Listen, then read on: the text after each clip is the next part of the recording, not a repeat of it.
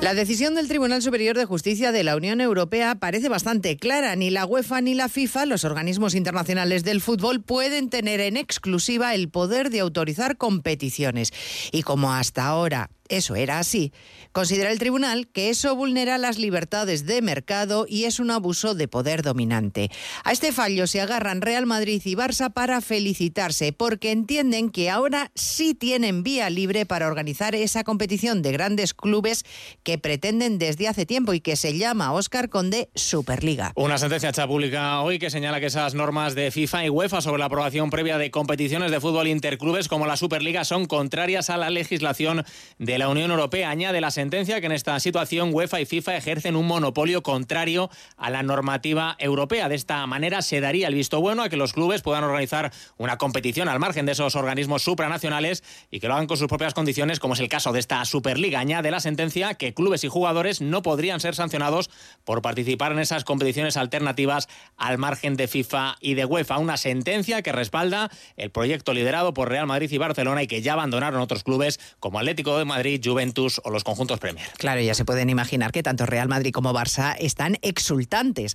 Ambos presidentes, Florentino Pérez y Joan Laporta, han difundido en dos comunicados en los que hablan del triunfo de la libertad, de devolver la competición a los clubes y a los aficionados. Es un proyecto en el que participarían 64 clubes, ninguno de forma permanente, y que se retransmitiría en abierto Esther Rodríguez por streaming. Real Madrid y Barcelona quieren dejar claro también que la Superliga no supone ir contra las competiciones nacionales, pero advierten que comienza una nueva era para el fútbol europeo. Florentino Pérez y Joan Laporta. Desde hoy, el presente y el futuro del fútbol europeo está por fin en manos de los clubes, de los jugadores y de sus aficionados. Este día marcará un antes y un después. Es un gran día para la historia del fútbol y para la historia del deporte. La posición del Barça en la cuestión de un nuevo formato de Liga Europea no pretende ir en contra de la Liga Española. Con una mejor competición europea y con más recursos para los clubes, las ligas nacionales serán más equilibradas y competidas. La UEFA aclara en un comunicado que la sentencia no respalda a la Superliga. En el mismo sentido se ha pronunciado la Asociación de Clubes Europeos o el presidente de la Liga, Javier Tebas, que advierte que esto aún no ha terminado. Habrá que esperar una sentencia del Tribunal Español.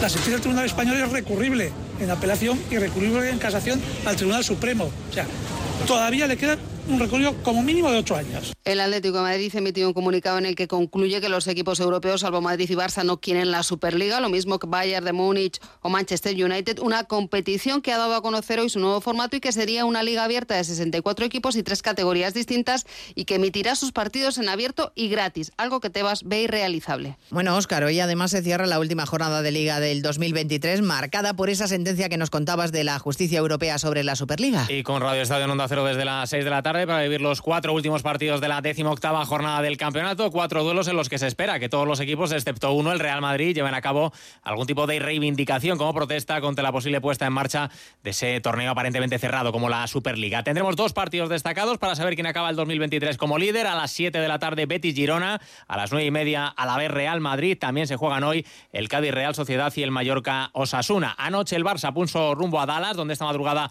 juega un partido amistoso después de ganar su último partido de liga del año con sufrimiento ante el colista. El Almería fue capaz de igualar hasta en dos ocasiones un duelo que ya desniveló en los últimos minutos Sergi Roberto con ese 3-2 definitivo. Tras el partido, muy molesto con sus futbolistas, el técnico culé Xavi Hernández. Preocupa la primera parte, no. Es inaceptable. Lo que quiero es un equipo con alma, que se deje la piel en el campo. El año pasado esto nos dio dos títulos. No somos el Barça del 2010, no tenemos la calidad ni la capacidad individual. La realidad es que si no damos todo, no nos llega contra ningún equipo. Para mí, ya te digo, es inaceptable. Inaceptable. Cuando falta alma, no puede ser, no puede ser. Esto me estoy abriendo en canal, pero es así, es así, pero es, es, es responsabilidad mía. No va a volver a ocurrir. Ganó el Athletic de Bilbao 1-0 a Las Palmas, superó el Villarreal 3-2 al Celta y en la Champions femenina, eliminado el Real Madrid tras caer ayer 0-1 ante el París en la fase de grupos. Hoy el Barça recibe al Rosengar sueco en busca de un triunfo que les dé ya el pase a cuartos de final.